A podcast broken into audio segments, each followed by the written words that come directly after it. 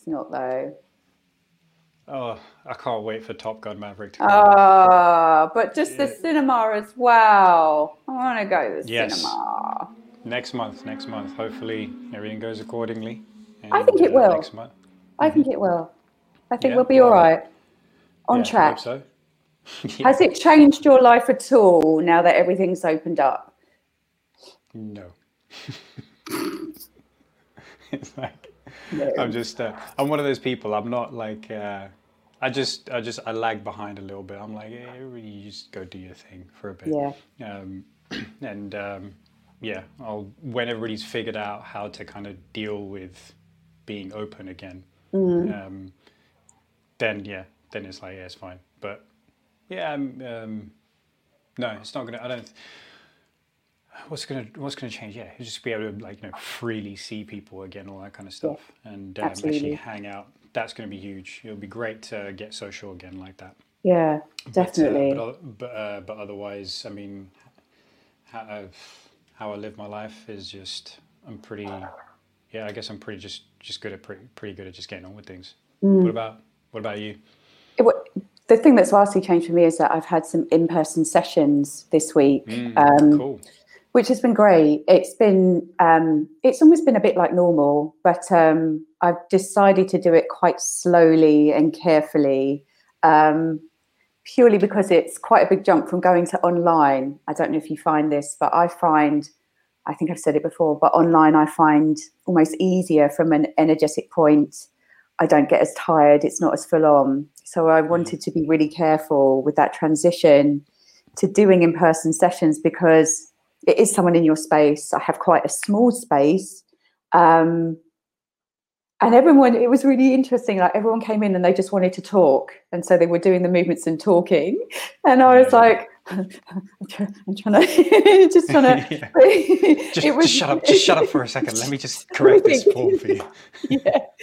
But what was really nice is that I could do the palpation and I could feel and I could I could move people and and that for me was really nice. So yeah, and it's just it's just gone a bit mental in terms of inquiries as well. I've had a lot of one-to-one inquiries over the last week, um, which I think shows that everyone's just really keen to get back and get on. So um, yeah, it has changed quite massively for me. And today, um, I walk my dog in many, many fields and woodland. And one of the fields had a huge car boot sale off, and there were just people milling everywhere. And it was a very surreal thing to see after about four months of no one, like not a soul in this woodland, in this like in these fields. And then there was just like mm.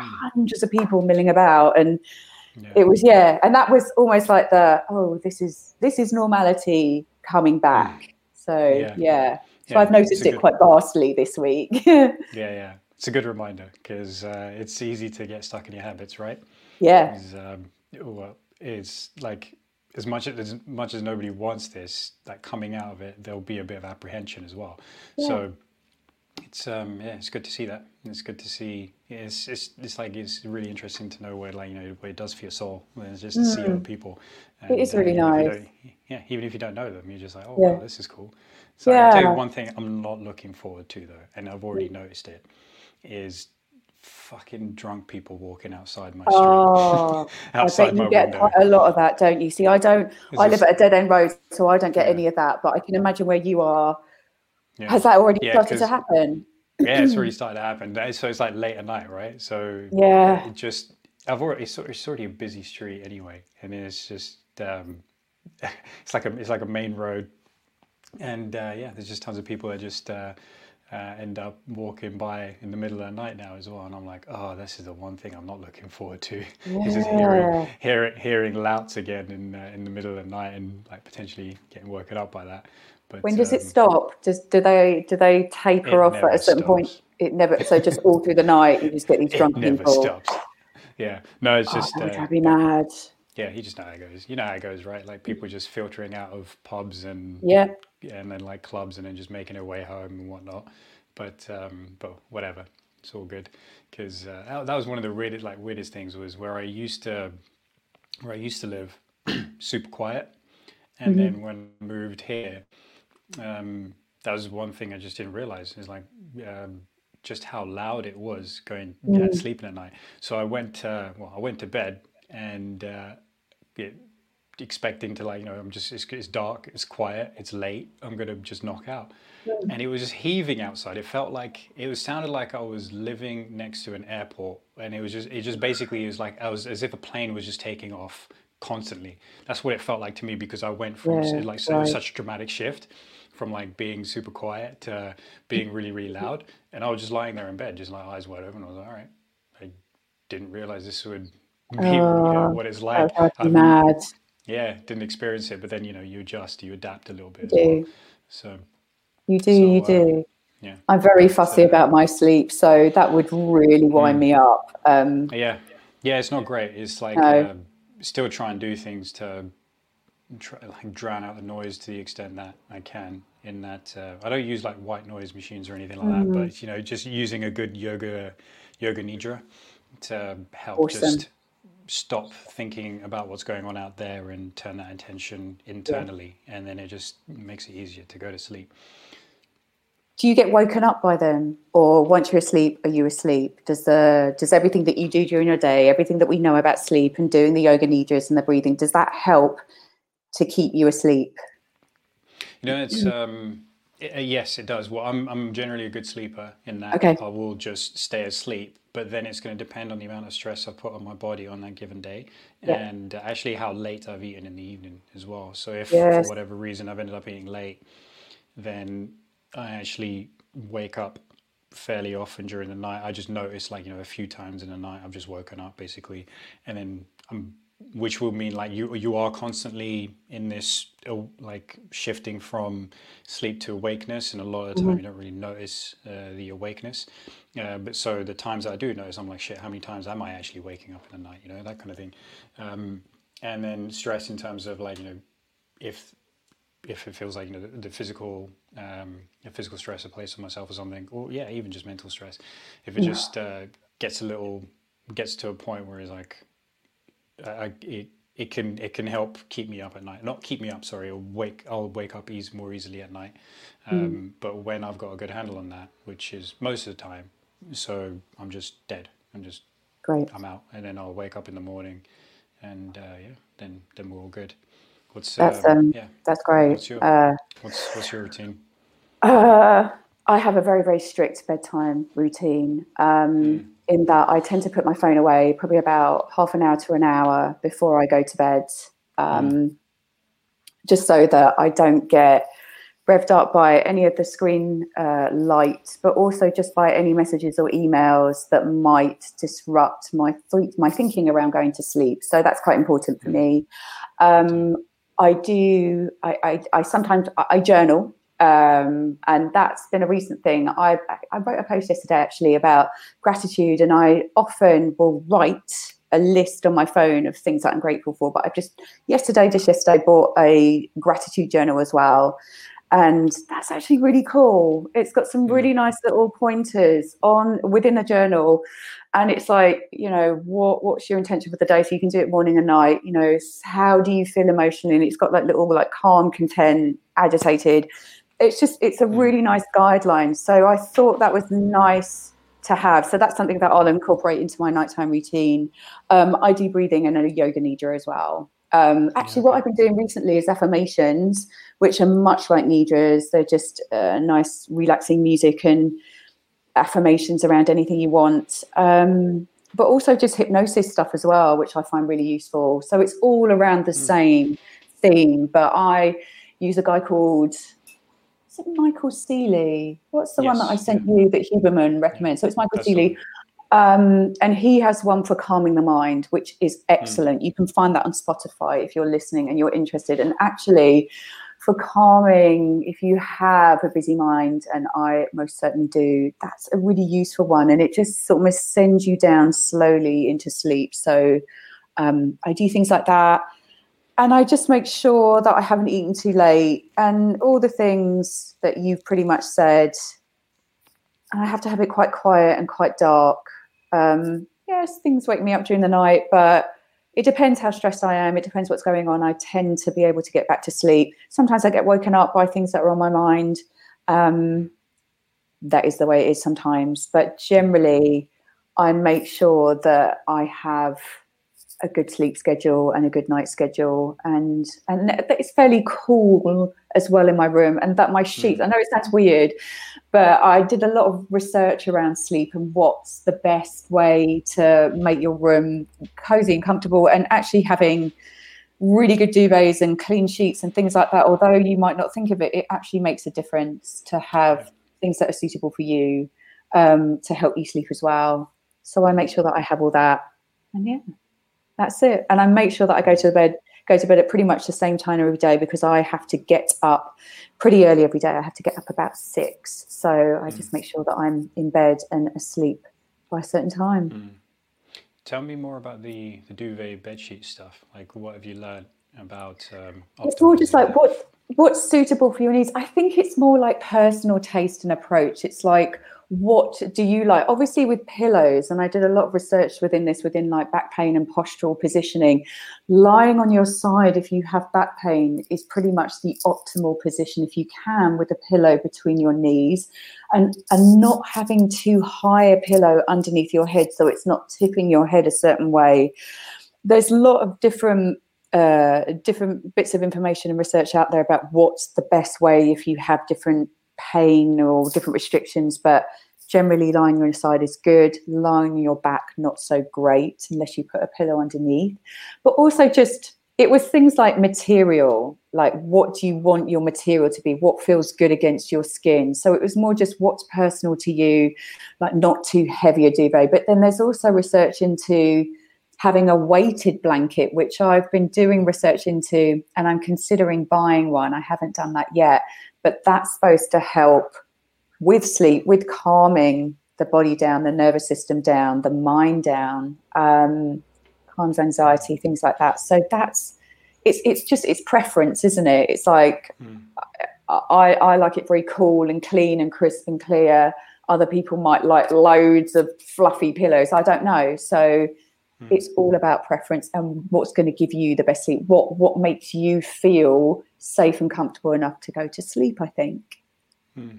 Okay, interesting. Is, um, do you know anything about the the weighted blanket, how it actually works to yeah, a little bit. Um, I, I think it's it's this whole idea of I don't know. I'm not going to pretend that I know loads. I've read a bit into it, and there's different weights that you can get depending on your weight and your body weight. Um, but it's more I think it was made initially for children with autism to give them almost like this weight of feeling of comfort. So it's like a hand on your chest or your abdomen. It's almost like a feeling of, I want to say someone with you, like a mother or something like that. That might be utter bullshit, but I, I have a feeling it's, it's around that kind of thing. Of it, right. it kind of encapsulates you and and makes you feel safe and uh, cozy. And like mm. cocooned, you know. So okay. that's all I got. I can research and tell you next week, but I have. I, I, I found out about it from a client who had, I think, a child with autism and or had some learning difficulties, and they swore by the weighted blanket because it calmed them down and made them sleep through the night. So mm. it was it was kind of all based around that. Wow, interesting. Yeah, because um, yeah, I've seen I've seen weighted blankets pop up, but I don't really know how they're yeah. working. Like, okay, this is interesting. That is, mm. people are saying it is as amazing. It's helping me get to sleep, but uh, yeah, I just don't understand mm. what it is yet. Like, um, yeah, still like in, even intuitively, uh, I'm yeah, I'm just trying to figure yeah, out I know. Is, but yeah, I'll, I'll, look into it. It just hasn't been yeah. enough to look into yet. no. yeah. Um, and I, have uh, yeah, it's been battered around for me. I have looked into it. They're not cheap. That's number one. Mm. You know, if you want a good quality one and it's for your weight, shape, and size, then they're not they're not cheap. But I think there are health benefits to it. Um, mm. It's weird though whether I'd sleep with one. I don't know, but I know it's all Just about calming. You try, right? Yeah, hmm. exactly. It's about calming, yeah. calming the nervous system down, and it helps with hmm. anxiety mm. and mental health problems and things like that. So yeah. Hmm yeah, just definitely make sure you get the right size. It just feels like something sitting on your chest. Imagine. Right? Oh, yeah. Yeah. Like, yeah, or it's too heavy. yeah, you're just gonna have to shout. So it's like, help me out with this duvet. yeah. It's having armor on you. It's like, I think this is wrong. Um, yeah, yeah uh, I, I, definitely would research into that and make sure. And they, I think it's very clear on the websites that sell them anyway. Mm. So um, I've seen them advertised a lot on things like Wowcher. So maybe do your research on those sort of things. But um, yeah, go, go, to a legit site that's had a good, yeah. a few good reviews. Definitely. yeah, yeah, that's funny. Tell me, uh, tell me about the stuff you've been learning this week. You jumped on a Oxygen Advantage course, didn't you? I did. Um, so yes, I did the uh, uh, functional breathing instructor cha- um, training for Oxygen Advantage this week, and it was funny. I, I, think I was trying to think why why did I suddenly get it into my head to do it this week? Because I've been looking at it for a good few months. Um, I'm like, shall I do it? Shall I do it? Shall I do it? And I think I must have seen an advert or I've seen one of their posts or something like that, and I was like, do you know what? I'm going to do it this week. Uh, I'll just I'll, I'll, I'll, enroll and see what happens. Um, mm. And so I, I, I enrolled on Monday, and just started re- watching all the videos and and just I just went down a bit of a rabbit hole with it and just watched all the videos and read the hmm. manual and like he's got some really good stuff he has and I'm going to forget her name but he has a really interesting interview with uh, a yoga teacher who teaches the pranayama breathing and has incorporated oxygen and advantage breathing into her training and into her practice and into her teaching. And that I found really interesting because it's like, I know this whole idea of nose breathing, nasal breathing, we should be incorporating as much as we can into our movement practice, into the way we teach. But I hmm. haven't got my head wrapped around that. Yes, there's exercises, specific exercises. So the whole concept of oxygen advantage is basically nose breathing. So you close your mouth gently and you very, very gently breathe in and out through your nose. And the whole concept behind it is that you breathe slowly, you breathe lightly, and you breathe deeply. And deeply LSD, for us, pardon? LSD. Oh, is that what it is? LSD. Right. Long, okay. slow, deep. Ah, uh, there you are. Um, and for us, the deep is the diaphragmatic breathing. It's not that you're. It's it is actually just that it's encapsulating that diaphragm breathing. So like expansion into our center. But the what the things that interested me is this light breathing. Um, which I've never really been taught before, and slow. So we're slowing down the the amount of breaths we do per minute, which is all about helping carbon dioxide get into our body and do its magic and things like that, um, which helps oxygen- oxygenate our lungs better. Um, and it was this whole concept of breathing light that I found really interesting and how we how we as instructors and trainers would bring that into our training. It's like, okay, so you close your mouth and you teach everything through the nose. And it's like, okay. And and that was something that i think i need to wrap my head around. But the light breathing was really interesting in that when you breathe the light you shouldn't be able if you put your hand in front of your face a little way and for those of you who can't see i'm probably what 10 centimeters away maybe a little bit more away from my face. And when you breathe in and out through the nose you shouldn't be able to feel that air on your hand. That's how Perfect, lightly done. you should breathe. What's that? Done. I've i've accomplished that. Fine. done um, I'm a ninja at breathing.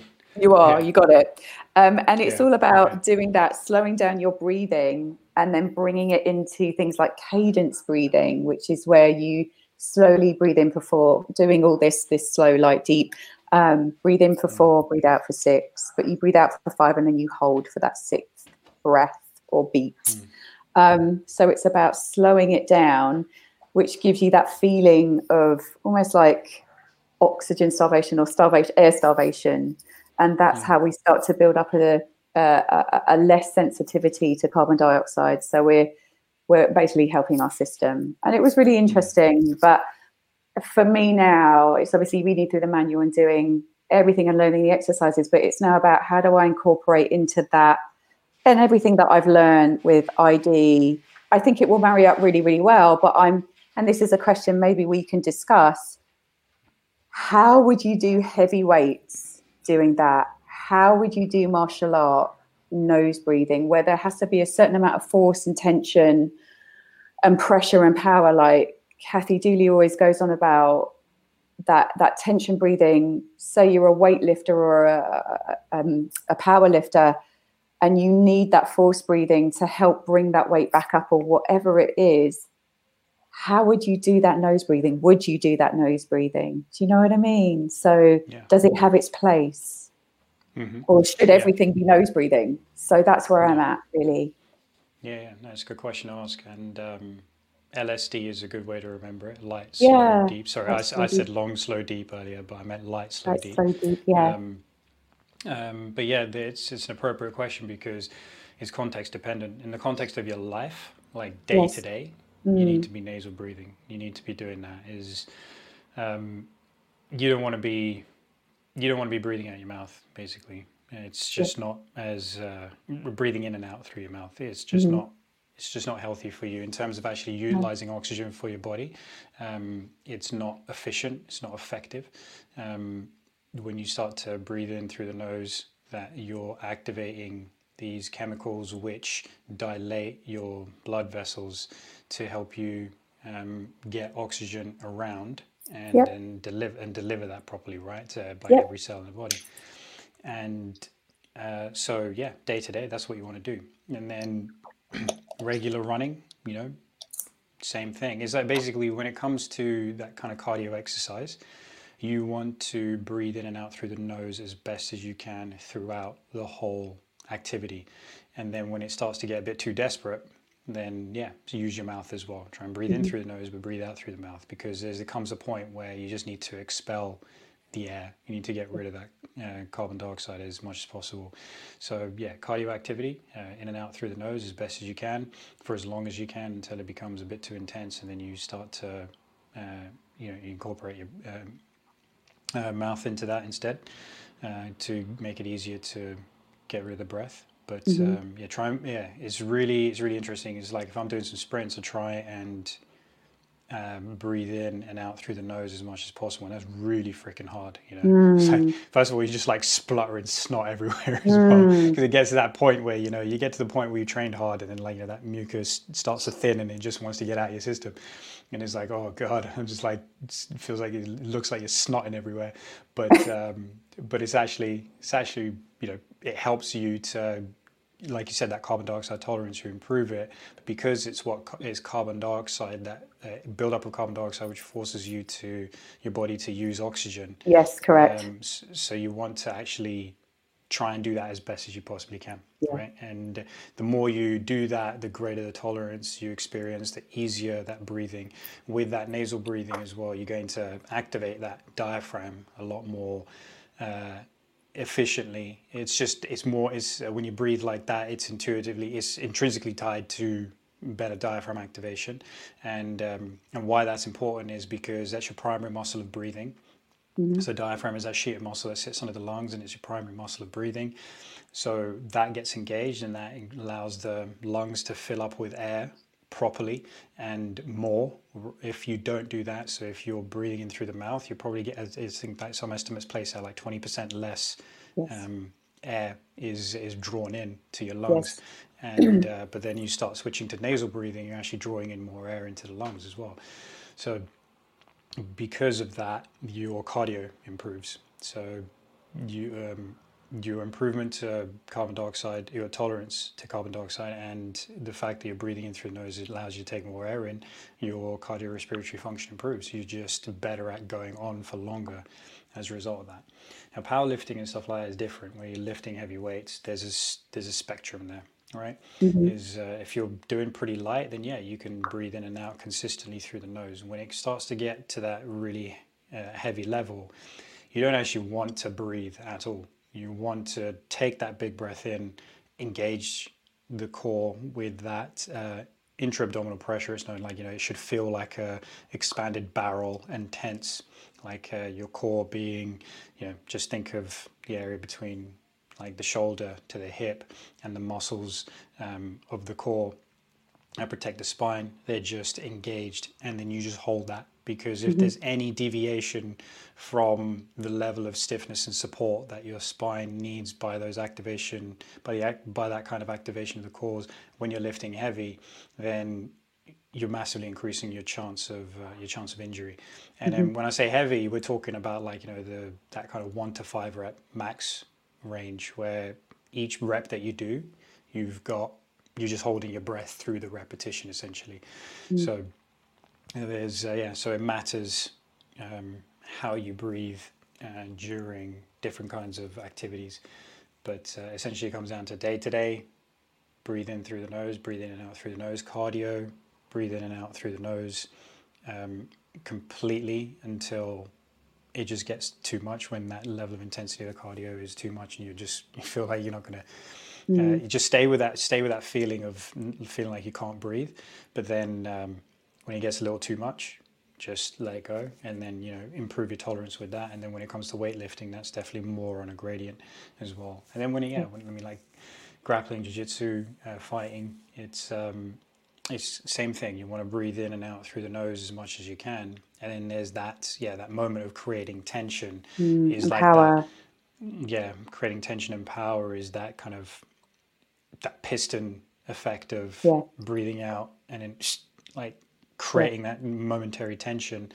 Um, and uh, there's a tricky thing, especially when it comes to people who get punched in the face for a living. it's uh, uh, your nose is all bashed up, right?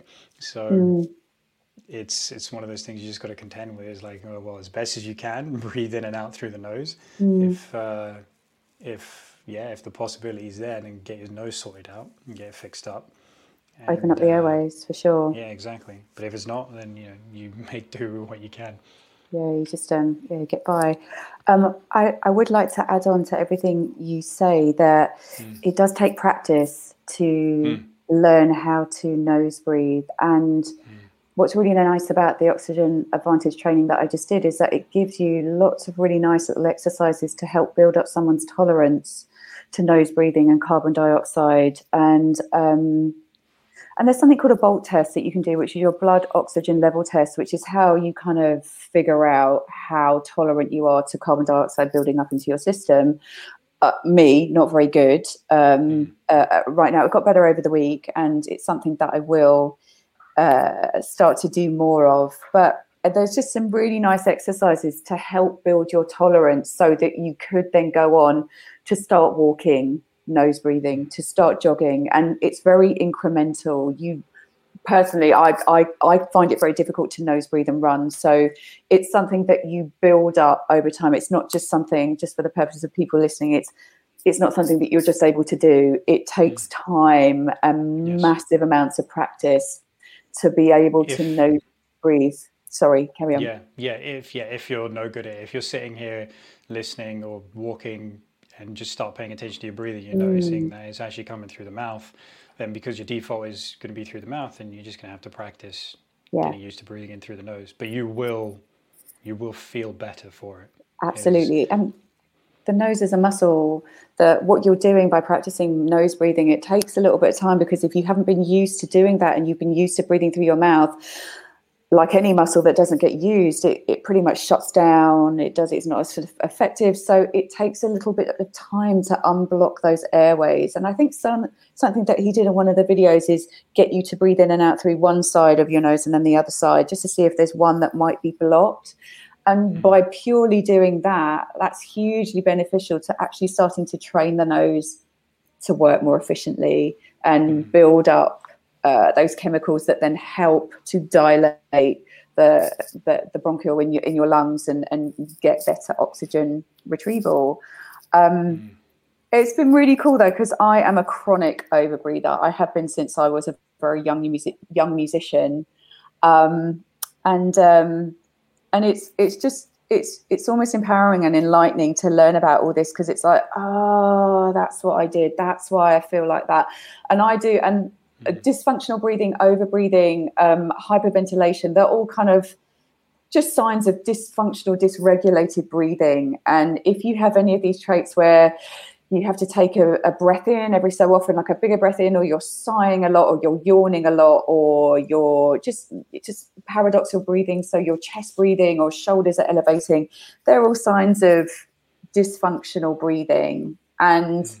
know that it might take a bit of time, but you can absolutely change all of that, and that's going to make your entire system not only your entire system, but your your brain, the way everything works. It's gonna it's going to help and calm everything down and help with things like anxiety and also things like allergies and sinus stuff. There's a really nice mm. little exercise in there that is really good for hay fever and allergies. And I don't know why it works, but you have to breathe in and out and then hold your nose and then rock from side to side for about 20 seconds. And that's supposed to alleviate allergies and hay fever and things like that. And it actually does work. So mm. it's almost like this building and balancing of equilibrium within the body. And yeah, it's it's it's a been it was a really nice course, and I'd like to do a little bit more as and when. Um, and something else that I was interested when he was having a chat with that yoga lady is that there's a real culture in Pilates and yoga, and if you go into any studio, it's almost like a thing to hear everyone breathing, and this is what she was saying as well. That you know you can hear like these big breaths in,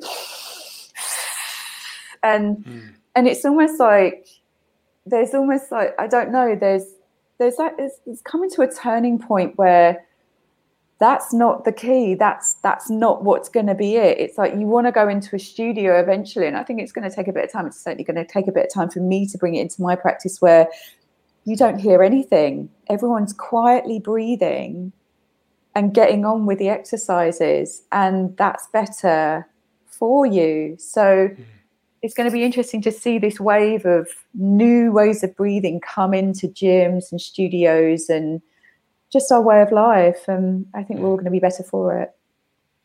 Yeah, yeah, it needs to happen. I mean, with a respiratory virus that's mm-hmm. dom- dominated everyone's lives over the last year and a bit.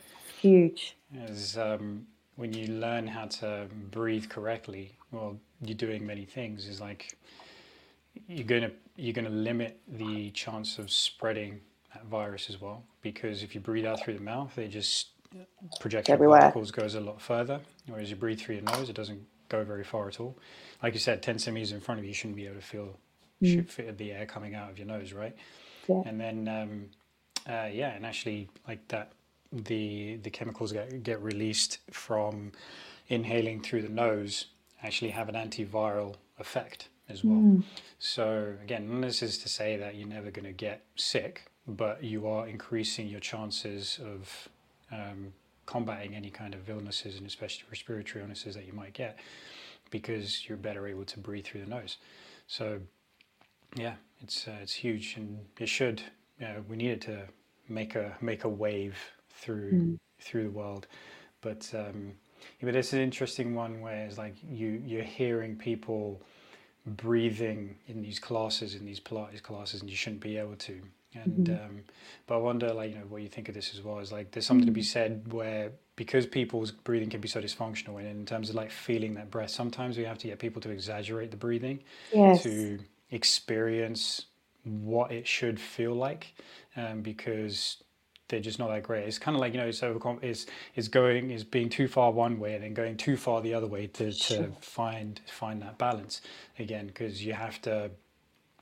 Uh, yeah, you have to go. You have to overdo it a little bit to know what it kind of feels like. Just when you're teaching somebody to breathe, for like diaphragmatically, normally again you just like okay place hand on chest hand on the belly and you like you breathe into here but like exaggerate like you know really feel that expanding yes because the idea is is you want to wake that up a little bit. You want to wake up that um, sensation for you, and then when you get better at it, you'll just fall into a more natural, um, calm breathing pattern.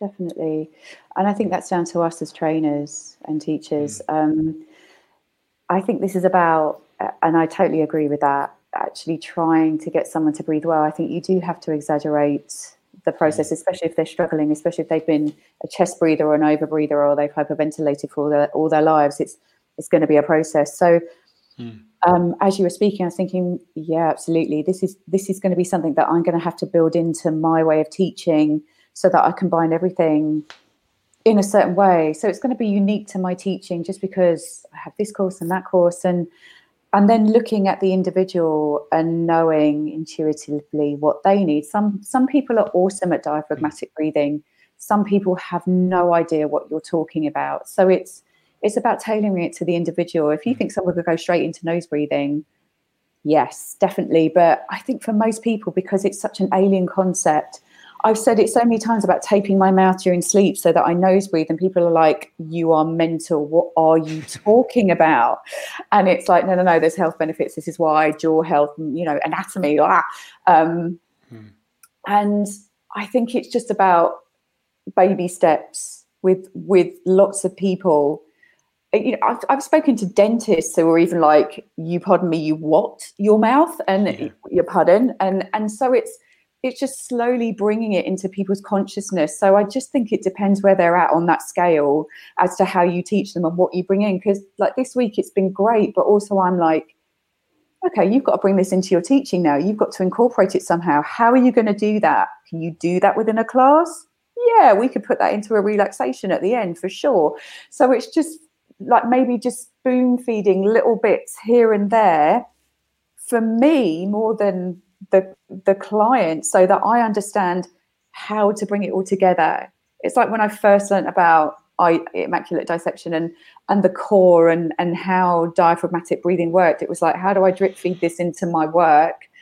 So it's not this explosion of, oh no, we don't do that anymore. We don't do navel to spine and pull up the pelvic floor. You know, you have to do it really slowly. Otherwise, people are going to be like, what the fuck? So everything we've just learned from you is wrong no, we're just this is the research and this is the science, and slowly, slowly, I think.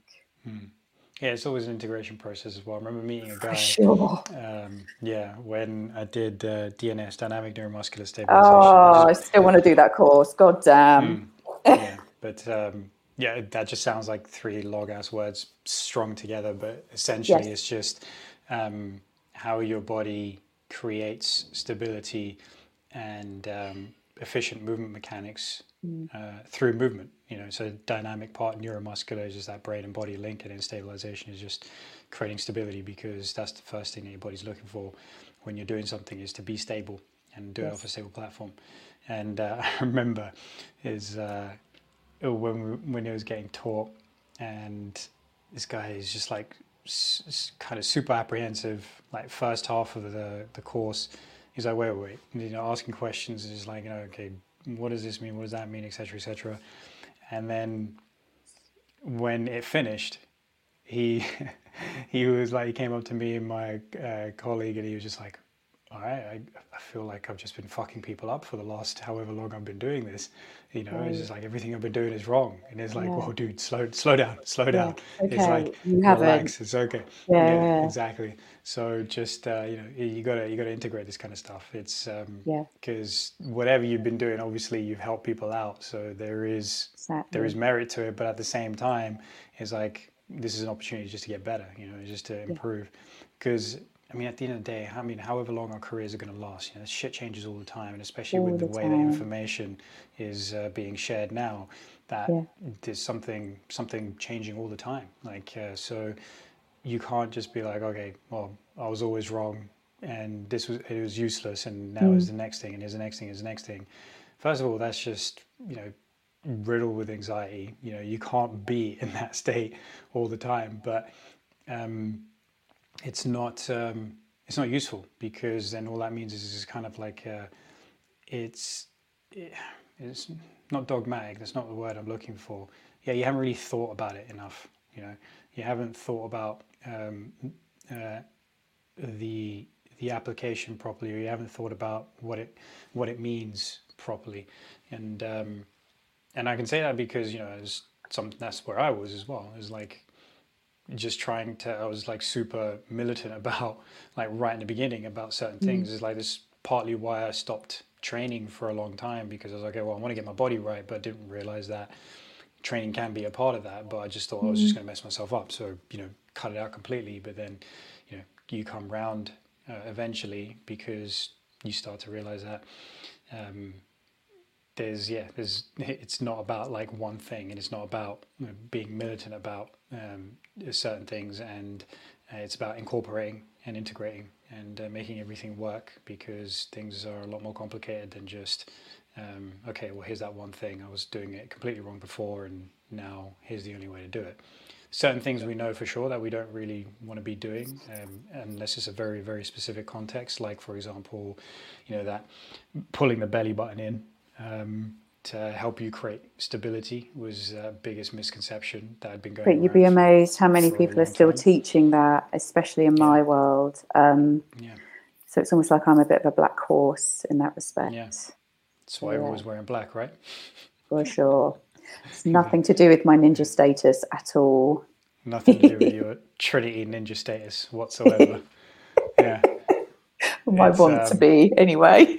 yeah it's uh, uh, yeah it's i mean like you know people who don't understand or don't know and who may have come across that uh, style of creating core tension and stability before it was just based on this um, misinterpreted idea that um, you need to squeeze the the the corset muscle of the abdominals the one that goes around from front to back Zip and hollow, as they call it in the Pilates Yeah. world. yeah, the uh, the the TVA muscle. Yeah, zip and hollow. So hollow your abs and zip it up. I Zip your pelvic floor. floor in.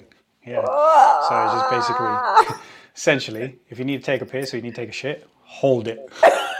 that's what that's what they were saying. Is like just hold it the whole time. Do you remember that? Do you remember uh, Cool Runnings? Yeah, yeah. Uh, just remember, like they get into the bobsled and Yeah. uh, they're about to go down, and then Sanka's like, "Hey, coach, I need to go." He's like, he's like, "What do you mean?" He goes like, "You go to the toilet." He's like, "Hold it." He's like, "Hold it." He's like, "Hold it, hold it." he just kept saying, "You want me to hold it?" It's like, "Yeah, buddy, use that pelvic floor. You're gonna go on a bobsled right now." Oh, don't Um, get me started. No pulling up of the pelvic floor. No, no, No, no. but that but that is a sick film. That is a great. It's a good foam. It is- Foam? Film. Film. just just blame it on the retainer. Whenever something goes wrong, just blame it on the retainer. oh my god, I've been so lispy this week as well. Especially if you start saying like outlandish shit to people, you just start telling them they're whatever. You're like, oh, sorry, that was the retainer. it's all the brace. That's it. Yeah. Oh, I sound so super serious this week. It's just uh, every week is different because you change them every week and they move Right. slightly different teeth each week. And this week I've really noticed I'm like fluff and fluff and fluff. Oh man. just drooling out the corner of your mouth. Which is really hard in a Pilates class where it's just you speaking to, you know, 300 people on Zoom. It's like, oh, stop. Anyway, carry on. oh, Brilliant. Yeah, is um, yeah the misconception about like you know zip and hollow is uh, the idea was it was just basically mis- misinterpreted data. They were Yeah. like yeah because it helps you Yeah. create core tension. It's like it, like yeah if the TVA is activated it helps you create core tension, but that's you're missing the point because it's in the context of the whole core doing its job. So yeah yeah so it's um, yeah, the stuff like that is like, yeah, do away with that. Let's move on. But there's a place where you can use it if you want somebody to actually understand how to engage that TVA muscle. You know how that to particular muscle, if it might Yeah. need a bit of work, absolutely. yeah. But it's Um, it's very very very narrow um, context. Definitely. And just while you were saying all that, it was this idea of people may, maybe being a bit stuck in their ways and being a bit um, resistant to change. And it reminded me of something that uh, Dr. Huberman said, so the neuroscientist that we both love, um, that Shout out shout out to Hoobsy. Andrew yeah. and his dog Costello. Um,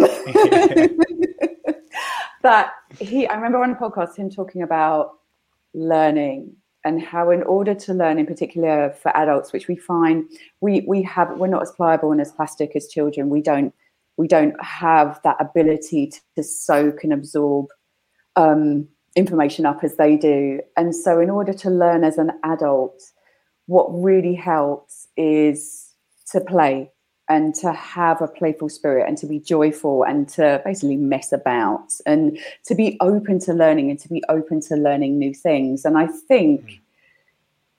they're really wise words that if you and, and and I suppose in the context that I'm talking about, if you are just like, no, that's the way it is, navel to spine all the way, I don't want to know, then then you're always going to be stuck in that remit and you're not going to be open to learning about new things. But I think if you are open to learning about new things and you approach it almost I, I want to say in a childlike way. I don't think that's what I mean, but you know, just Hmm. open to learning and open to going. Okay, so that's not the way anymore, and and this is now. It's like it, it is quite childlike because children, you as a child, you could oh okay, so that's right, great, okay, and that's the way, right, and and just having that joyful, playful way, and and and being open to learning new things. I think that's hugely valid, and I wonder whether uh, you know because i remember when i first learned all this stuff and i had been teaching the whole navel to spine it was like oh okay show me. Let me understand. This is awesome. Like let's let's play about with this. Let's understand it. Let's see how effective it is. And i think if you can bring that to your clients as well and go hey you know well it's not that we were wrong. It's just that we're exploring. And and you make it an explorative practice i think that takes away from it's it's not wrong it's just we've moved on and and let's let's figure this out and i think being open to stuff is really important um Yeah. yeah Yeah, yeah, you have to be. 'Cause, um, yeah, I mean, if it's talk about learning and if learning as an adult, yeah, we just don't soak it up as well. So instead of like, you know, you're a kid and you're just passively taking in information, like, um, you know, you probably would have experienced it with, uh, with Noah is like when he's Yeah. growing up, it's like, where the hell did you get that from? How Yeah. did those words come oh out i of have it all the? Like, time yeah, yeah where did you learn how to do this? Whatever. It's just because from the environment they're just soaking stuff up stuff up that you don't even know what the hell's going on. And um, whereas that doesn't happen with us we have to be a lot more active in our pursuit of uh, um, uh, owning information and acquiring that knowledge. So you have to yeah being creative is a great way to do that. And you have to be kind of open to be creative. And um, uh, but yeah you just have to you have to sit with it. You have to really focus on on the stuff as well. So that's where play comes in in terms of that creativity as well because play just allows you to be creative and just have fun with things. Um, so it's like there's that time where you can be like you, know, you need to be super productive and super you know, super serious. Like, super uh, serious yeah super serious about uh, how you the, the learning that you're doing but you need to have that uh, playfulness with it as well. Um, definitely. it, it's um, yeah it's interesting i've been thinking about it a little bit recently as well because it's with with being productive it's often thought of as like a yeah it's that serious endeavor right? It's like okay i need to do this this and this so i can get this thing done and that helps me be better at whatever it is. Whether it's like you know okay i get the job done and then you know i'm going to get paid or um, i can do this and that means i'm going to get uh, better at uh, like better at the thing that I want to be better at. Like for us, let's just think jujitsu, and um, and then you can be thinking about it constantly in those productive terms, and you lose that sense of playfulness with it, and uh, so you're getting what you want out of it as in you know when you're learning you've got that focused attention um, you're pushing that skills challenge boundary as well. So you're able to assimilate new information and um, and also take it in. Uh, well, that's what I mean by assimilate is like you, you're going to be taking that information in and but processing it a lot better because of that level of focus and attention that you have know, attached to it.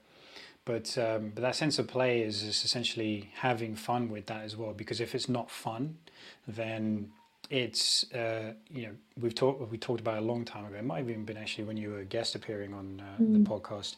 But uh, how your brain tags um, or uh, yeah, how your brain tags these neural pathways with certain neuro uh, neurochemicals to highlight that this is important. And one of those is those, you know, the uh, the anticipation of reward or the reward um, neurochemical, which is dopamine.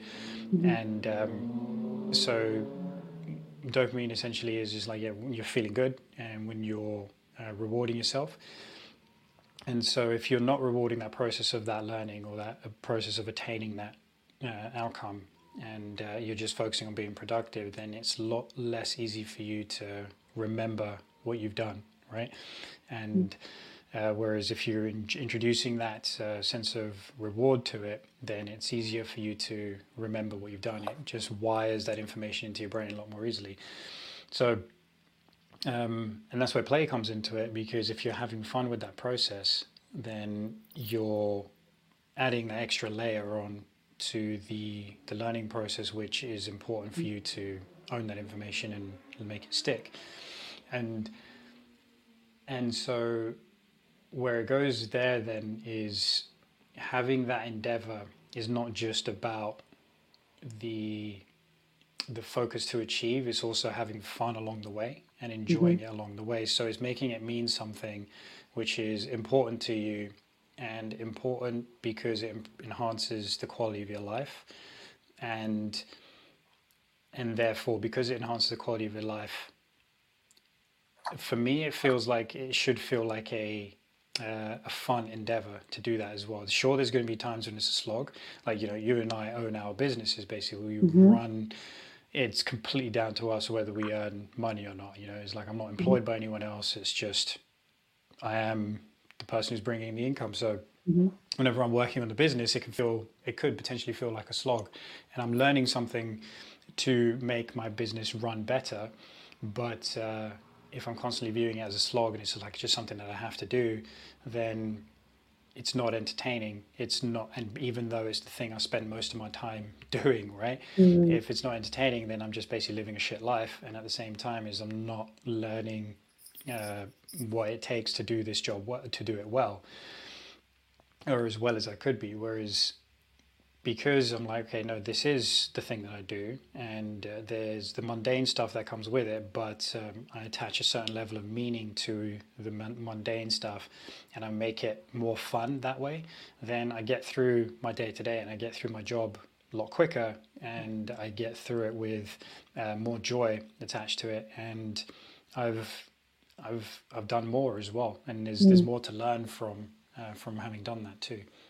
Definitely and I also think as we as trainers taking that that idea of play into our businesses in terms of how we teach as well, I think that's important. Mm. So to pass that on to our clients and to make the sessions, yes, informative, yes, serious, but also fun and mm. and uh, and not entertaining. I don't mean that, but if you're you know, very get on the couch, do this, do that. I just I feel like people are less responsive than if you actually have a rapport and an interaction with them and, and you make it interesting and you make it informative but fun. So I think applying mm. that to our businesses in that way as well is important so that the client our clients pick up the information. They generally remember stuff that we say to them. Firstly, if it's useful, but secondly, if it was delivered in a way that makes sense to them and also is interesting i think. Mm. and in my classes i tend to play around quite a lot and and there's no pressure on people. It's like if you fall you fall. If you fall if you roll and you fall down or you can't get up don't worry. I think people tend to put a lot of pressure on themselves. I can't do this exercise. I can't do this movement. And what i try and give to them is like don't even worry. It doesn't matter play with it. If you fall, great. That's your mm-hmm. brain learning that that's not quite right. So exactly. you'll bring that proprioception into the next time that you do it. And maybe after a few nights sleep, you'll bring into it again and, and you'll be able to do it. So it's like, this is about playing and learning. It's not about doing it perfectly ever. Mm-hmm. Yeah. Because every time you do it, your body's going to feel different. Your mm-hmm. breathing's going to be different. You're mentally going to be in a different place every time. So sometimes you're going to be able to do it, sometimes you're not. And that's okay. But as long as you play and it's fine and you don't beat yourself up, if you can't do an exercise, then it's great. Yeah, there's um, you know, the I encourage micro fuck ups. oh, me too. Yeah. Every day, like, brilliant. Just keep. And I fuck up. up as well because I demo a lot. I fuck up all the time, and I explain a lot that I have a shitty back, and this is why. And I feel like that level of imperfection, people are like, oh, great. Well, she can't do it. So if she can't do it, then it's all right. Do you know what I mean? I feel like that hmm. makes it more real for people as well. If you fuck up, yeah. and I fuck up regularly on camera in front of all these yeah. people, and I'm like, I'm coming. So uh, yeah, it just it makes it more real for people. I think. Yeah, there's there's an element of me that goes makes me go, what does that tell us about people? It's like I want you to be on a lower level so I can relate to you. like, that's what it, I think yeah, you walk into yeah. a class and you see a Pilates teacher, you feel like it's intimidating, and it's like, mm-hmm. I am not intimidating in any way, shape, or form. Let's show hmm. you. So that's amazing. It's like uh, I'm scared of I'm scared of Jew banger. Um, tell me to be scared in a in a training session, but yeah. you know. no, it's um yeah that that part that, that part's always interesting to me. I think it's I wonder yeah, I wonder if it's because yes, as I'm getting older and getting a lot more of a sense and awareness of the process it takes to let's call it greatness you know your own greatness like mm-hmm. whatever great is to you you're going to achieve it so if i see somebody who's excellent at what they do or mm-hmm. is great there's yeah there's a lot less intimidation because it's like i know what you've been through to to get this like it's never easy to achieve mastery you know. Mm. So people who, um, like you're looking at, say, say, I mean, famous doesn't necessarily mean you've achieved attained a certain level of mastery, but I'm gonna I'm gonna go well off on one in their field. about my yeah, go but, on, yeah, you. but I'll go off on one of my, my boy Tom Cruise. He's okay. clearly somebody who's achieved like mastery in what he does, right? In um, in, in in terms of making movies, he's doing what he absolutely loves to do, and that shines through in the work that he produces and he's unrelenting in his um, pursuit to make something which he believes to be the truest way of doing the art form.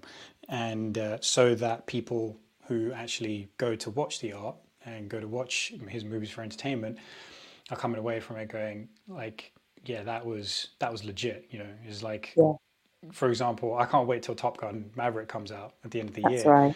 because they're going to do some wild shit that hasn't been done before, and uh, which is make a movie and not use CGI for these flying wow. stunts, right? Oh they wow! Actually, okay.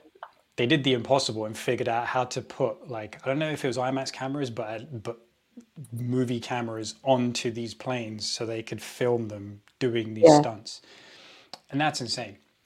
And um, and so, but yeah, so yeah, it made me think of that as well. But like, essentially, what I'm saying there is, so he's somebody who's like been at the pinnacle of the game for at least 30 years as well, right? Mm-hmm. And just stayed there, and it is amazing. It is mesmerizing because that kind of that level of consistency and commitment is off the charts. It's just the kind of thing that most people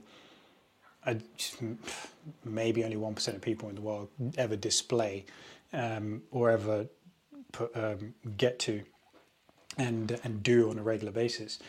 But um, when you see like what it takes and when you notice that is like, I feel like I could meet the guy and yeah, there'll be a moment of astounding. like I'm like, holy shit, here's this, here's this dude who's like, you know, I've followed his career essentially. It's like I've watched a lot of his movies, yeah. but I could I could have a conversation with him without like be like being an equal. You know, is uh, I wouldn't have to. I wouldn't be like, yeah, he's amazing at that, but there's there's things that I'm good at that he's not exactly. going to be good at. You know, that kind of thing. He's still a person.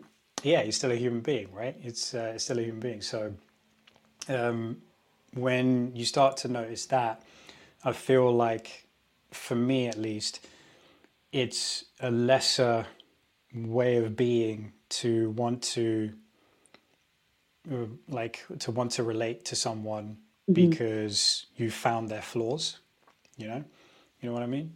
No i don't. Sorry explain that again. Yeah. it's uh, it's like what? It's, it's, it's just that thing of um, you, okay so let's just use you as the avatar here as well your mm-hmm. client like uh, people who come to your class come in and uh, they're going to be intimidated because they see you and they think, shit, I can't do anything that she's doing, right? Mm. But um, but what I'm saying is is you don't have to be intimidated. No. You can you look at that and go, oh shit, this is what's capable. This is what's possible. So I'll just be where I'm at and I'll work my way up to the level which yes. I want to be at. So whereas trying to relate to you on the level is like where are your flaws where are your problems and being like oh okay she's human too in mm. that sense for yeah. me is like i feel like that's a lower level of being than um, looking at where you're at and actually trying to aim for something similar for yourself yeah um, i see i see what you yeah. mean and that's yeah. and it's like i mean i'm not saying that I don't do that as well. I'm saying I'm tr- I'm moving away from doing that. I'm trying mm. to move away from doing that because it feels like it's too. It's yeah, it's too kind of. Um, yeah, it's exactly that. It's just too much like you know bringing yourself down to feel okay, to feel good about where you're at. Whereas it's like, no, let's just let's just look up yeah. instead. Let's let's aim for so that. be inspirational and mm. don't and point inspired. out your flaws. Yeah. Yeah, that's a good I way like to put it. it. Be like be inspirational and be inspired rather than don't point uh, out your uh, flaws look, and or not necessarily yeah. don't point out the flaws, but like don't be looking for the flaws to make somebody relatable to you. Just mm. look at what they've done. Yeah um, uh, or rather notice that wherever that person is is, is always going to have taken a bit of work. So be inspired by that work and be inspired to do the same thing for yourself. Yeah i totally agree um, that definitely. yeah, i've yeah i've never articulated before but you know that's no that's really good. at the moment but yeah and i think potentially mm. people uh, it's, it's giving it it's going on for me. So they're like okay, you've got a back condition, it's got you've got a bit of a fracture, you've got stuff going on, but yet you can move like you do. you can move like they do, um, yeah. and it and it is and it's say the line properly. You move like they do. No, wait, sorry, Trinity, isn't it? I was like doing, I was doing something. you move like they do. Sorry. Um, and I think Matrix that's the reference. inspiration. Sorry, always, always. Um, I think that's the inspiration, isn't it? Is that I have a back condition. It's fairly gnarly and mm-hmm. I don't let it stop me. I can move fairly well. I run. I do martial art. I lift heavy weights when well, I can get to a gym and I'm allowed. Um, so, yeah, I, uh, but I guess sometimes in my classes I'm like, I have a back condition, so I'm not going to do that today. That's not ideal for me today because that hurts. And I feel like maybe that level of realism sometimes is helpful for people that, oh, okay, she's not going to do something because she's listening to her body and it hurts. It's mm-hmm. okay for me to not do certain things and feel like I have to push through, even though it hurts. It's like, know your body and learn what feels okay and what doesn't. If you want to mm-hmm. sit something out, you can't do it, that's okay. It, it, it, you build up to it. I, I don't know. I guess that's what I mean um, but I really like what you're saying about be inspirational rather than point out your flaws. And it's something that I, I would like to start thinking about within my classes and my training and my teaching. So, yeah, yeah, yeah, I think so. I think because um, I know, I know with you, for example, you just let yourself shrink sometimes. Mm-hmm. You're just like, no, no, it's, it's okay, it's okay. It's like, nah, be big, be big. Be big is like show what's possible kind of thing. Mm. Um, I think, um, yeah, I think that's essentially, I guess, where I'm going with that as well. Is like be mm-hmm. inspired rather than looking for, uh, be inspired and relate to, relate to the process rather than looking for the thing that is, well, I guess, oh, I wonder if, uh, yeah, flaw is even the right word. Um, it's just know, just whatever makes you human. Because that process, I mean, like, I don't know. I'm going to stop keep talking about. No, I like, get it. I get, it. I get it. I'm not going to try, as in as well. I'm not going to stop talking about it, but I'm going to stop trying to say the words in uh, uh, in a way okay, so... where I can't quite get there yet. But uh, but I feel like yeah, that's uh, it's a good thing to mm-hmm. explore. But um, yeah. But, uh, yeah, but essentially it's just like yeah, be inspired rather than looking for the flaws to find relatability. Definitely. And I think this comes back to personality as well mm. and learning where you are at as a person and how mm. you're growing as a person. You pointing out that to me, I'm like, yeah, I do do that, don't I? Um, but that's a whole mm. learning curve that I'm yeah. going through, isn't it? So yeah. and yeah. and uh, I'll be uh, I'll, I'll like, be better. yeah, yeah. No, because some, sometimes what happens is funny because I'll, I'll I, I guess I'll pick up on when you're in that state and then sometimes I'll just pretend to like I'll just pretend I believe something outlandish, and then I'll see where you sit with it. and like when what? If you, like if you start to agree, uh, like if you start to agree, I'm like, okay, I know what head, what state of mind she's in now as well. She's just like she shrunk. but then Give me an example on the podcast or just in life. oh no, just no, just in life, just in life. Okay. I just I just see what you think about it. But like on the podcast is um yeah, it was just obviously I was just oh, you know I'm fucking around as well. But like when I, I said know. yeah, you know let's let's just start a cult, and then Yeah. just wanted to see where you go with it. like, do I entertain the cult? Microphone's gone funny. Turn your Oh, microphone sorry. up. Um, There we I was go. like, no, Yeah. no, no. yeah. yeah, exactly. I was like, okay, about. good. She's she's a, she's a good headspace. She was like, you're like, okay, whatever you say. You're weird. but uh, yeah, yeah, exactly. That's fine. I'm cool. I can live with that. Um, Yeah. But yeah, no, that's interesting as well. I think um, I think I think people do that a lot as well. I definitely notice that. It's like we we we shrink ourselves in the company of others to kind of in a way like it feels like you know we're taking up space by being ourselves Yes. and um, I don't like that either. No, I don't either. Um, but yeah, it just is a feel like learning just- curve. Right. Uh, uh, but uh, you're talking about yourself there. I think just in general as well. It depends. Again, it just depends on per- personality. But carry on. Like, I like what you're saying about that's nah. You shouldn't be like that. Yeah, because it's just yeah. What it's suggesting is is that people can't handle uh, people can't handle other people being the best version of themselves, and um, that's a bit shit. It is a bit shit. It is a bit shit for sure. like But you will shed uh, those people over time because as you start yeah. to become the best version of yourself, you will shed the people Hmm. um, as you go along that journey and as you become that best version. They'll they'll just fall Hmm. by the wayside, and you'll notice that as that happens as as you start to shine brighter for sure. Yeah, and uh, yeah, I know you've been on that journey in terms of, well, at least in one sense, with uh, dropping alcohol out of your life, right? Yeah. Um, and I'm super proud of that. Like two years ago, it was roughly two years ago, what, yeah, maybe a week ago, it, I hit that 24 month anniversary.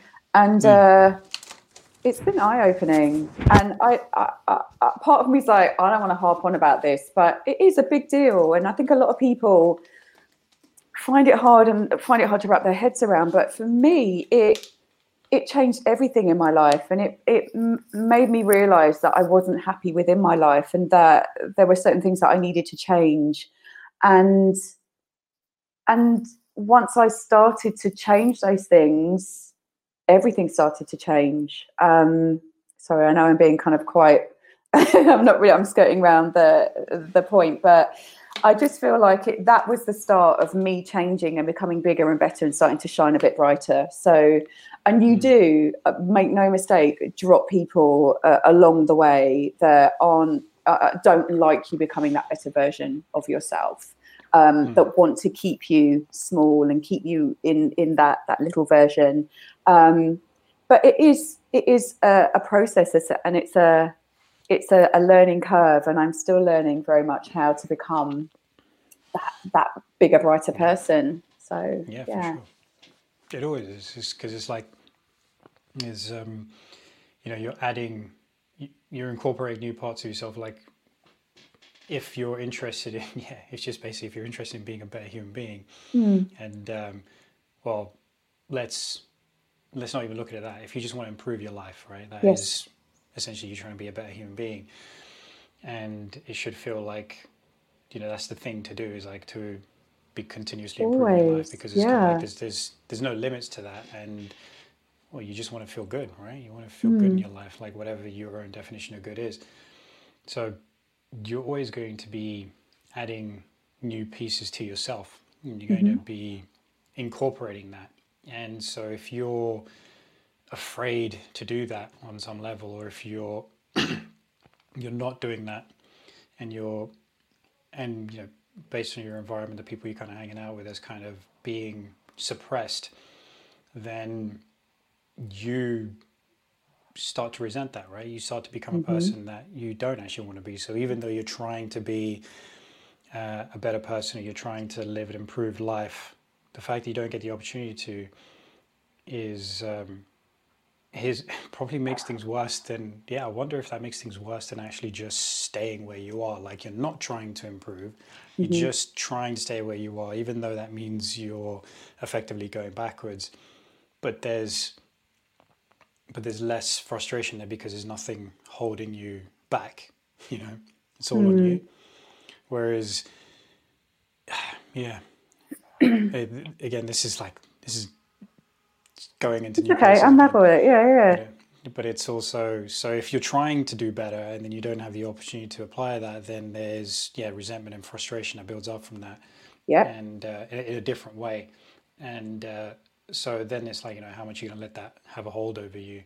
Um, what are the consequences of you staying in that group if we're talking about like as you put it as well is you're gonna you're gonna lose people along the way when you mm-hmm. make a choice to live a better life in that context is like you know what's what, where where are you placing that um, the the weight where are you placing that value is like is it more valuable to you to stay in that group or is it more valuable to you to become a better uh, better version of yourself and um, the answer is generally the latter Mm. And if that's true, then okay, the consequence is, is you're probably going to lose some people along the way.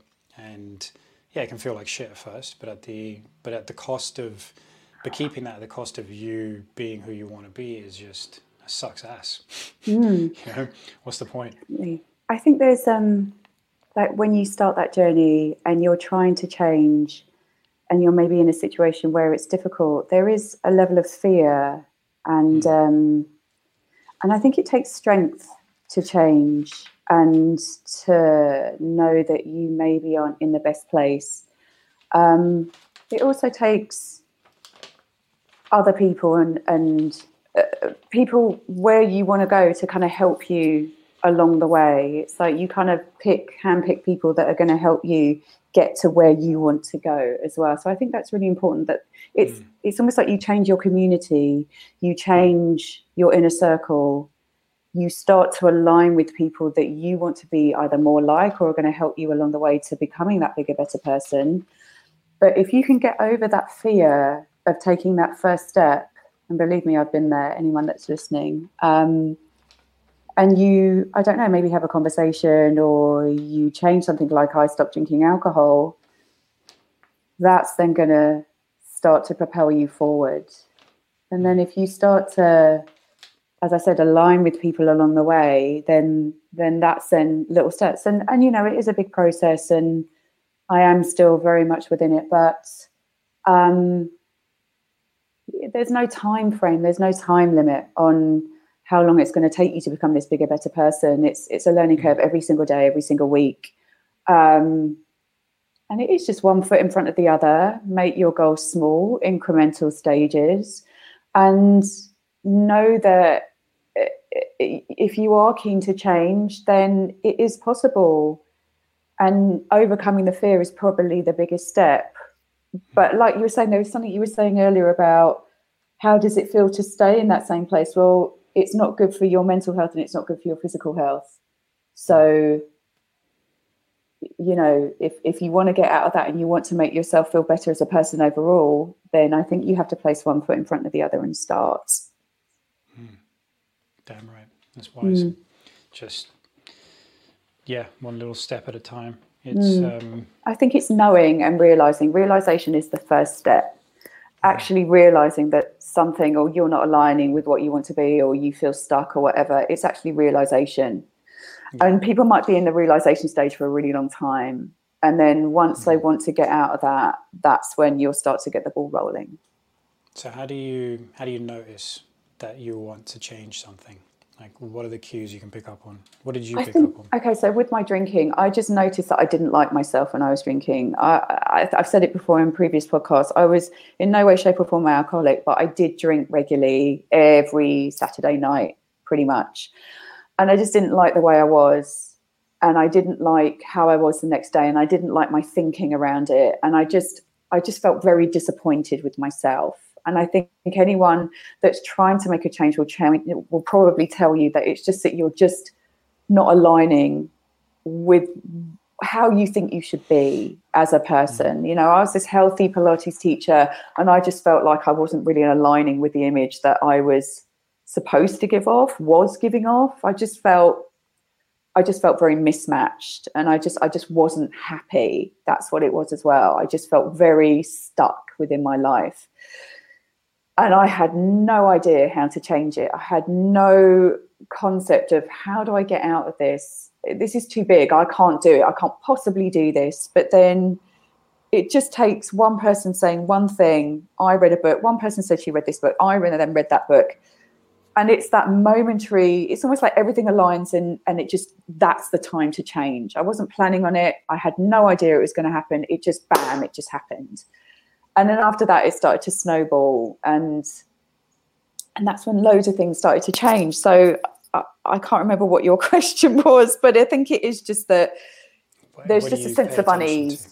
yeah there's just yeah. a sense of unease notice? and unrest and you just don't feel happy within your life if you were if you were living your best life, there there wouldn't be this mismatch, would would there? That, yeah, I'm great.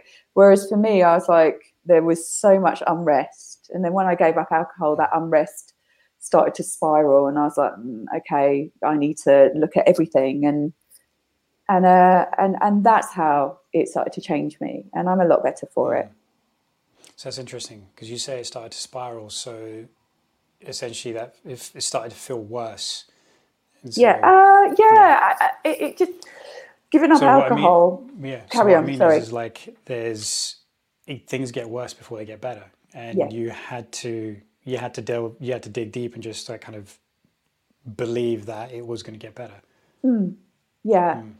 and I think there are times where you think how how am I ever going to get out of my situation or how am I ever going to do this? This isn't possible. Um, but it is. There's always a way out. There's always a way through.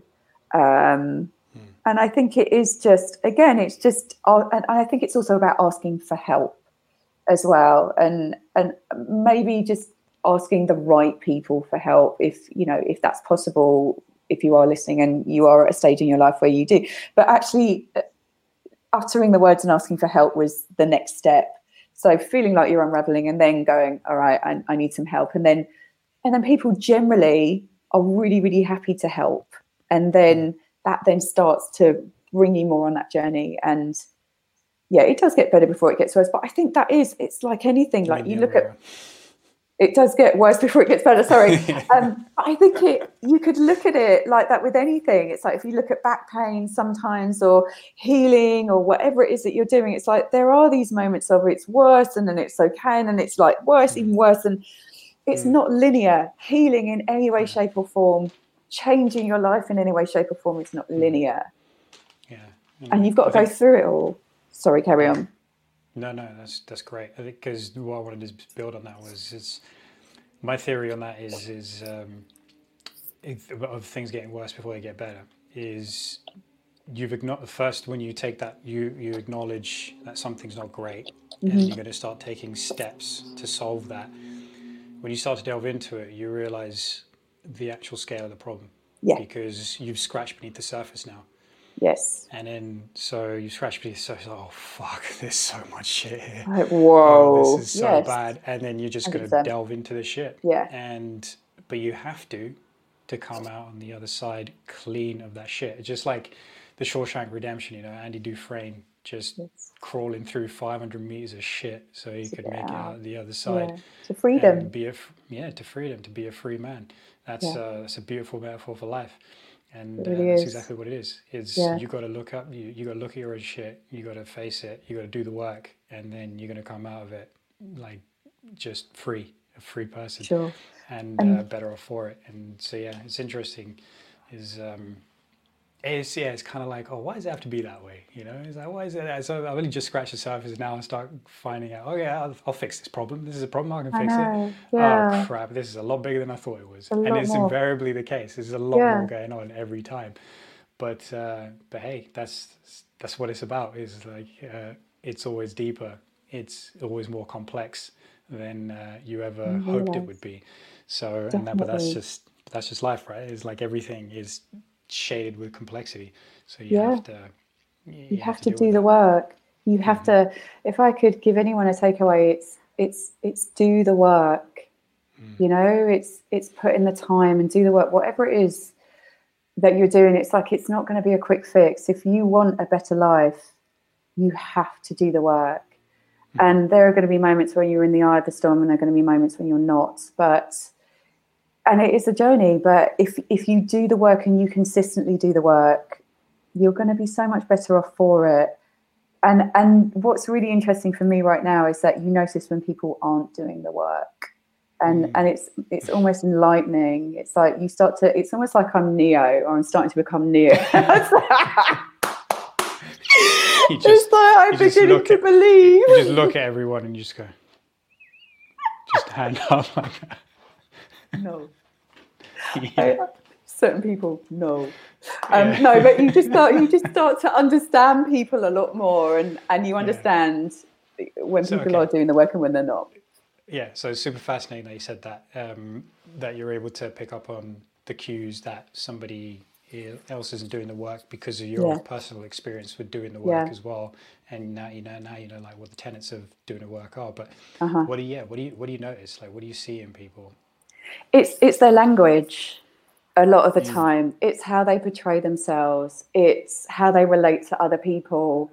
Um, believe me, I'm a beginner in all of this, like doing the work and, and understanding much about myself. It's been a very long journey, but it's it's how you'll listen to conversations or you'll listen to how they relay a story or you'll just pick up on nuances that you might not have picked up on had I not started doing all this, given up alcohol, etc., etc., etc. It's just I'm just noticing a lot more how people interact, mm. the pauses in between, what they're not saying.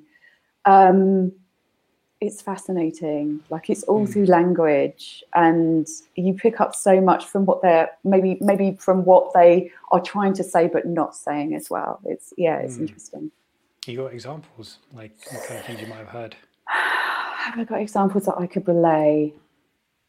Well, because one of the things I think of is um, complaining. Mm-hmm.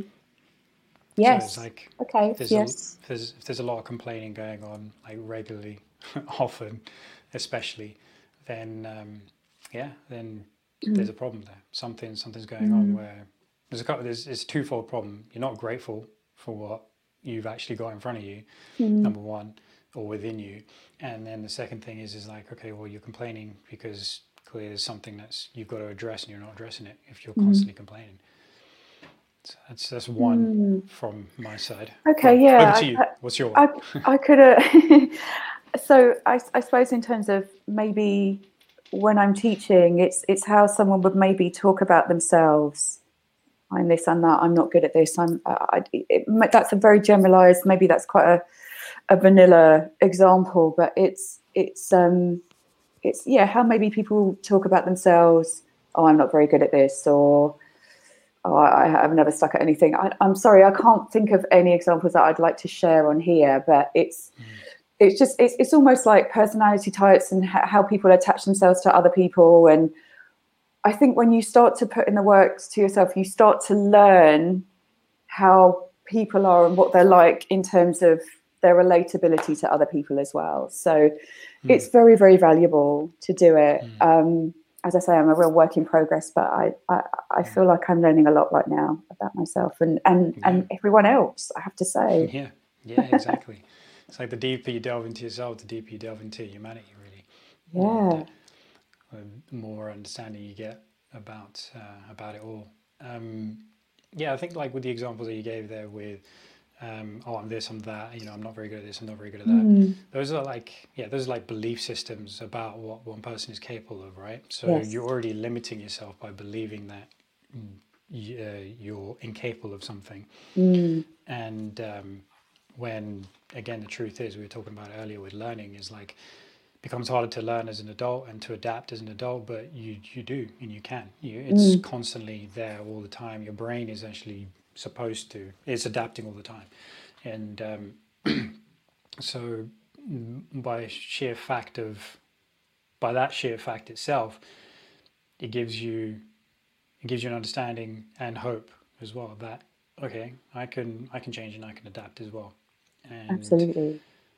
And so yeah, so that's like you know just being limited by uh, your own your own beliefs about yourself, and that's just not helping.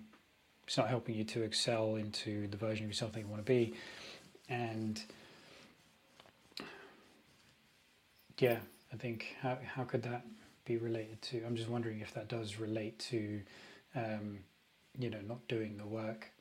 So yeah, I suppose. So yeah, it is related that- to not doing the work. Yeah, You're not. You're yeah. not. Um. because you You're don't not believe that- investigating. yeah. yeah, you're not investigating. Yeah, that's a good way to put it. You're not investigating whether actually something can work for you. You know, um, And where did that belief come from? Do Yeah, you know what I mean? It's like, yeah, where's that come from? yeah. How, that's the first place to. how have you first place to derived at that? Because that's that's mm. that's not necessarily true. So you have to kind of track back all through your history to understand where that belief has initially come from. Often it can come from childhood, and then you have to kind of work towards undoing a lot of those negative limiting beliefs. But mm-hmm. what I really like about when people do come into, say, my studio and they are maybe a little bit negative, it's like this is a safe space for you to learn and understand and know that you can change and that your body is capable of all these things. So I really like to, I hopefully provide a safe space, safe space um, where people can learn. And and I think that's if someone's comfortable and they feel safe in a space, then that's when there's that opportunity to explore again. And l- it's not necessarily that I look at their limiting beliefs, but I'm like, look, you can do it. Look, look at what you just did. And then once they go, oh yeah, I can do it, then that gives you more opportunity to explore more movement. So I think I'm sure you do the same. People feel comfortable and safe uh, when they uh, have t- sessions with you, and and that's when you can have that that two way uh, open relationship conversation. Yeah. No, I have to. You know, I have to make it clear as well, especially as a guy with some female clients, and then Sure. you know they're not up to task for in a particular session, and then so I'll be like, look, what's going on? Like Mhm. they won't say it, and I'm like, you can tell me if you're in the middle of your menstrual cycle or something. You know, it's fine. Uh, okay. It's Yeah. like- yeah. It's like, yeah, that's what's going on. It's like I didn't feel comfortable saying. It's like whatever. It's like it's all stuff that influences the work that we do. Mm-hmm. So be open and honest about it. You know, don't worry about hiding anything or Yeah. like hide it if you want to. But it's if it's not helpful, then don't. You know, Mm. it's like if it helps me to understand how to get the best out of you, then which pretty much is a lot of stuff. You know, is like if you tell me that, then um, then I'll know and I'll know what to do because especially in that instance as well, it's like the, it's so varied how women respond to um, uh, to the menstrual cycle. It's like some are just like I'm maybe you know, bedridden and in pain for a few days, Yeah. and others are like you you barely notice a change in uh, their mood. So it's like where do you, where are you on that scale? Can I continue to um, well, if, if we're in a phase of the training where I'm like, I need to push you a little bit, Mm. can I continue to push you um, by knowing that information? And if you're uh, in, in, and so that becomes, yeah, it becomes important. It becomes important information. And so it's like, yeah, make it, um, have to be clear about that. This is, this is a safe space. You know, like, don't, Yeah. don't And feel like you have to hide that info. Because if people don't feel comfortable, they're not going to share that. And Mhm. and you know that'll be from experience as well and previous Hmm. interactions with men where they're like Ugh, or you know it just doesn't feel like the right thing to do so the Mhm. fact that you have that open conversation will make a female feel more comfortable and confident and able to Yeah. say and then the training then becomes better um it's almost like reframing that thought process of like oh i can't possibly tell a guy that i'm on because yeah. Do you know what i mean because in the past that hasn't that hasn't boded well or whatever Mm-hmm. so Yeah, it's just yeah, it's, it's crazy how it's just like this. it's it's like the natural bodily function. It's just been like you know, no, don't want to know about it. Get away from me. I'm out. Yeah, but men, a lot of men are like that, though, aren't they? Mm. Don't talk to me about that. That's far too much information right there. And it's like, yeah, but actually, in our world, it's kind of important. So Yeah. good for you. Well done for for you know having that conversation. Because a lot of women don't go to male trainers for that reason, and for Right. you know because it's they're just not going to get it. So Mm. Yeah, I never actually.